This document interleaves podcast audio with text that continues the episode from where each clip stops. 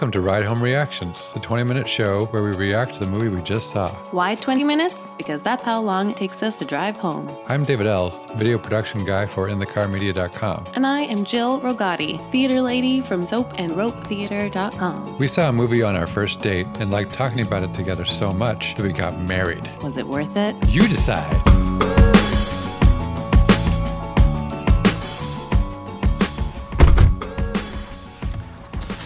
All right, we just saw Lucky.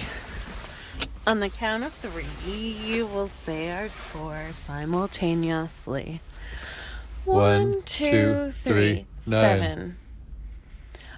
I just want to say that I just had to say an arbitrary number because I don't even know how I feel right now. I I honestly had a- was like, I don't even know what to say. I had a feeling you'd feel like that. Ugh. I haven't even Start started the car. Yeah, I, I'm sure that this is uh, a death anxiety trigger for you. Boy, big time. So I would say the major theme in this movie was um, how do we deal when we're face to face with death? And Jill doesn't really have a good answer for that. And so when she watches art about it, it causes all kinds of feelings. Yep. I know it's like my biggest fear is like right now I say this is how I quell my anxiety about this topic is I say well, I'm just 33 years old and I have many hopefully many years to go before mm-hmm. I have to actually be face to face with this reality and I just need to trust that life is going to get me to a better place mm-hmm. by the time I am that age. So the fact that this movie was about someone who's at that age and terrified, I was like, this is not, this is not doing well for me. I'm Uh, like, I'm. It's like hard for me to talk about. It. I'm getting emotional. Oh, really? Yeah. Not not like anxiety wise, but Yeah, yeah, I get choked up about it. yeah. But all that to say, I, I really loved it, and there were you know I I la- I laughed, I cried multiple times, hmm and to be honest, I wasn't even sure why I was crying. Usually, I was Yeah, like, yeah. You were why am crying I during crying the uh, right the mariachi scene. right. I think it was just his like ability to choose to, you know, I think like basically kind of the where he ends up at the end of this. Mhm. He chooses to kind of smile Mhm. instead of be dark and grim. Yeah. I want to say that he was a Christ figure. Um, I first started thinking about it when he jokingly goes into the bar at the end and says, One of you will betray me. Oh yeah, But it's, again, it's a joke, it's just a passing comment. But there's a lot of passing comments in the movie that are um, indicative of a metaphor or some kind of symbol that we're supposed to be tracking with. So I, I was, my senses were alert for that.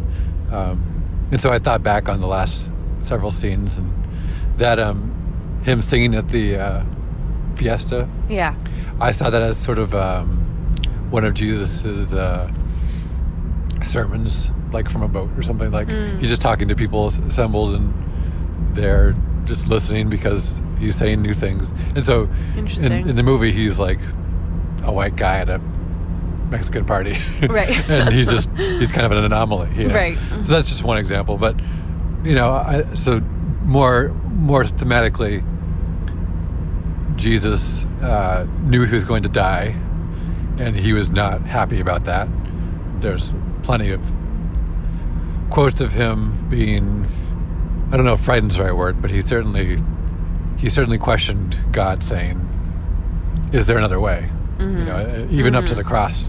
mm-hmm. Um, but but you know, on the cross, he ultimately you know gave up his control and that sort of thing, and, and was able to share his mercy with someone right beside him. So yeah, but um, yeah, it, it kind of reminds me of that, like sure. Jesus in his final days. And it's kind of like, you know, they they explore a lot of is it better to just keep living like this, you know, Mhm. being relatively healthy even though your body is failing. Yeah. You know, you're still doing okay. How long is that going to go? Yeah. You know, how long are you going to go doing this is that better than you know just accepting this end or is Yeah. it better to end things is it better when things end i don't so yeah i love talking about this stuff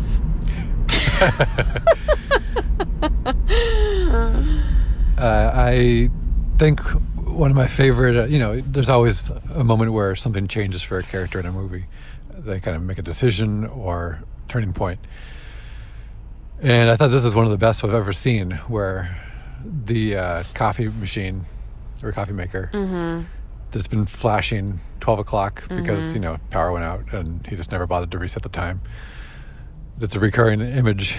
And his turning point was, you know, I'm going to set this time correctly. Kind of, uh, I'm no longer just going to like accepting that sleep through every day. time moves on yeah, I'm gonna I'm gonna start marking my progress and yeah putting meaning behind things. And that that wasn't uh, that was just kind of the beginning of him doing that. I think right after that is when he shows up at the fiesta. So, but I also like that he first falls when he's kind of looking at that flashing twelve o'clock thing. mm-hmm. Um, it's almost like uh, that little flashing clock is, I guess, in this movie, it's sort of the universe trying to wake him up. Are you going to let death just sneak up on you and, and you had no idea? Or, or do you want to kind of see it coming and, and as, as this movie would say, smile? Mm-hmm. Uh, and so, I, I appreciated that symbolism. The, the the fall he experiences that leads to his fear of death is the same thing that he kind of takes control over that causes him to have a new outlook. Yeah. I really enjoyed David Lynch's delivery of that monologue about the tortoise Mhm. when he's kind of defending why he's giving all of his money Yeah. to the tortoise. And it's such an absurd monologue and I think to read that on a page would be really silly Uh. and and to know that a director would want me to to speaking as an actor if I was handed that um and and I knew the director wanted me to do that dramatically and earnestly, I would I wouldn't know what to do. I that would be a huge challenge for me, Mhm. I think. Um, but to see him do it, it was so. Uh, he, he did it well. I loved it, and it was really poignant. So, of course, it still is. There's still humor Yeah. to the whole thing, but you kind of forget about the absurdity of him putting in his will to a tortoise. Yeah. and you're just listening to an older man talk very poignantly about Mhm. you know how he views this tortoise and I you know the imagery of the tortoise carrying his coffin his whole Yeah. life and Yeah. yeah. it was a well written monologue but even more uh, well performed. I think there's he has an earnestness uh, Mhm. David Lynch does to Yeah, his characters that he gets away with. He's very genuine. Yeah. he can get away with saying a lot of that stuff without us being like what? That's far-fetched. No one would actually say that. We haven't even mentioned the fact that Harry Dean Stanton, the main actor, has passed. That gives a whole new level to the experience of watching it because it's a movie about death, and then this guy is dead. um, and it's not like he died crazy way. I, I don't remember the details, so I imagine it Mhm. was fairly predictable. It's like- just like this movie, just like, like the movie yeah it's kind of you know, it's it's not if, it's when, and uh, so let's in these last days instead of ignoring these things, let's decide face them. yeah, face them in whatever way that and means. do a feature length film Yeah. about them. and Ron Livingston's character, him facing it was preparing for the future of his loved ones, even though he wouldn't be able to experience the joy of his loved ones prospering because he'd be he'd be dead, as Mhm. Lucky points out. But still, the mean the meaning for him was when I faced my close brush with death. All I wanted was to know that you know my family would My be family okay would be after okay, I, it's yeah, gone. Yeah. I think that was, for me, that was the most effective uh, of all the um,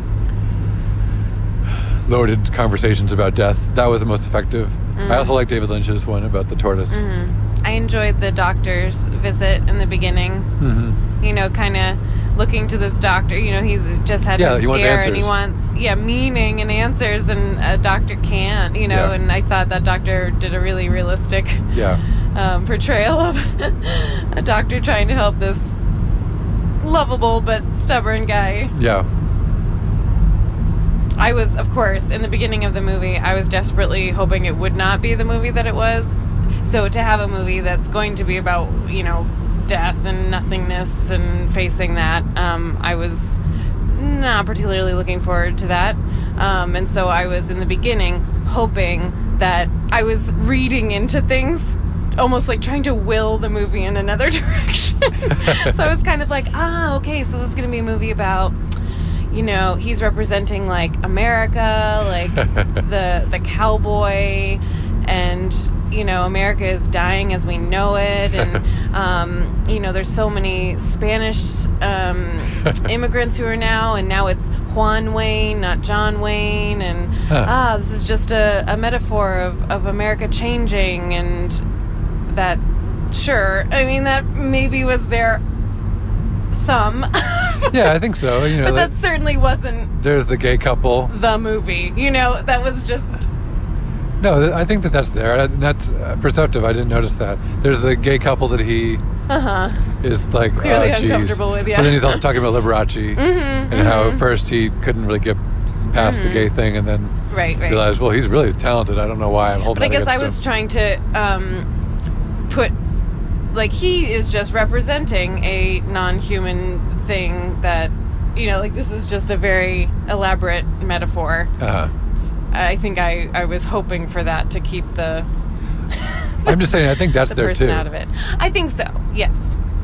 But it's not as strong as I was trying to make it. Uh-huh. I think ha- about a third into the movie, I realized I was kind of forcing, forcing that on scenes, and I was like, okay, Uh-huh. Jill, I, I do think this is ultimately a movie Yeah. about a guy facing death.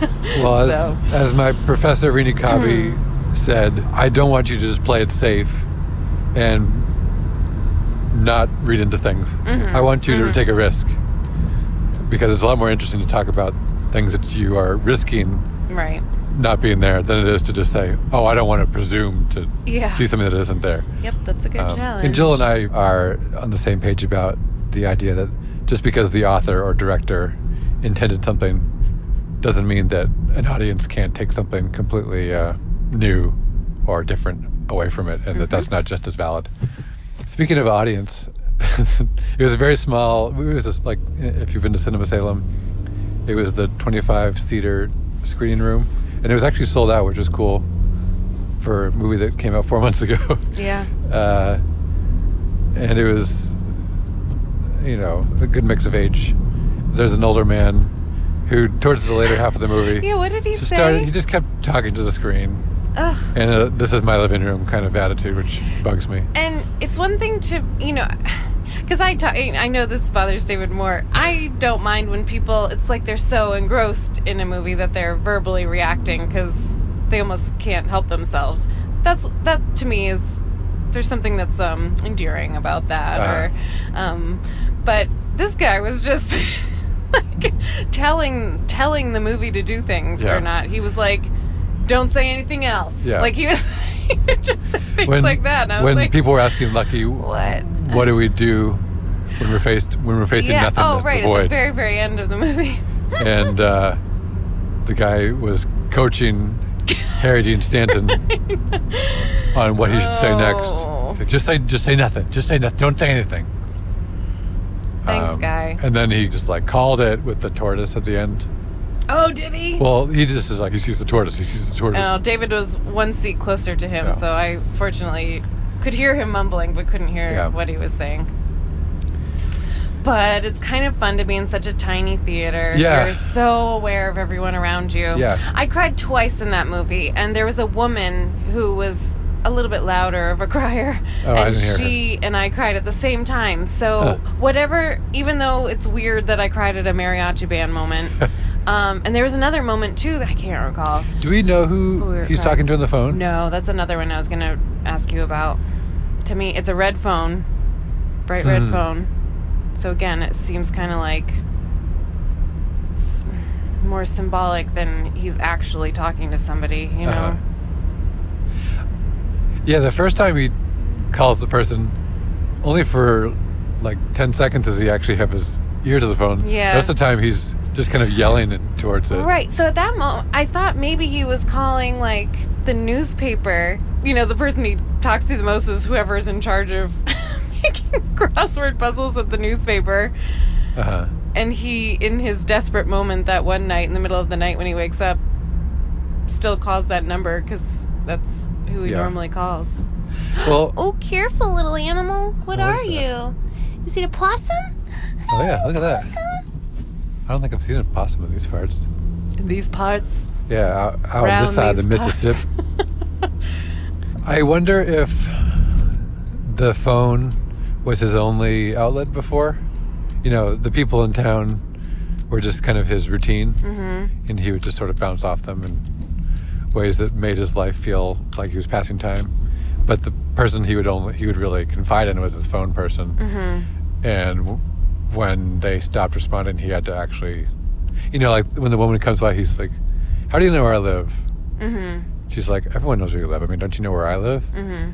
But he kind of never wanted to get in people's business, and he realizes that uh, in his moment of fear and darkness, he has to reach out to these people that he kind of kept at arm's length, or, or kept in this kind of familiar, comfortable level, Yeah, yeah. which I, I appreciate. Kind of Mhm. uh, in a small town, it's easy to pretend that you're close with everyone, but you can be very close to someone yet keep them at arm's length at the same time Yeah. and not really realize it until you are in a moment of peril.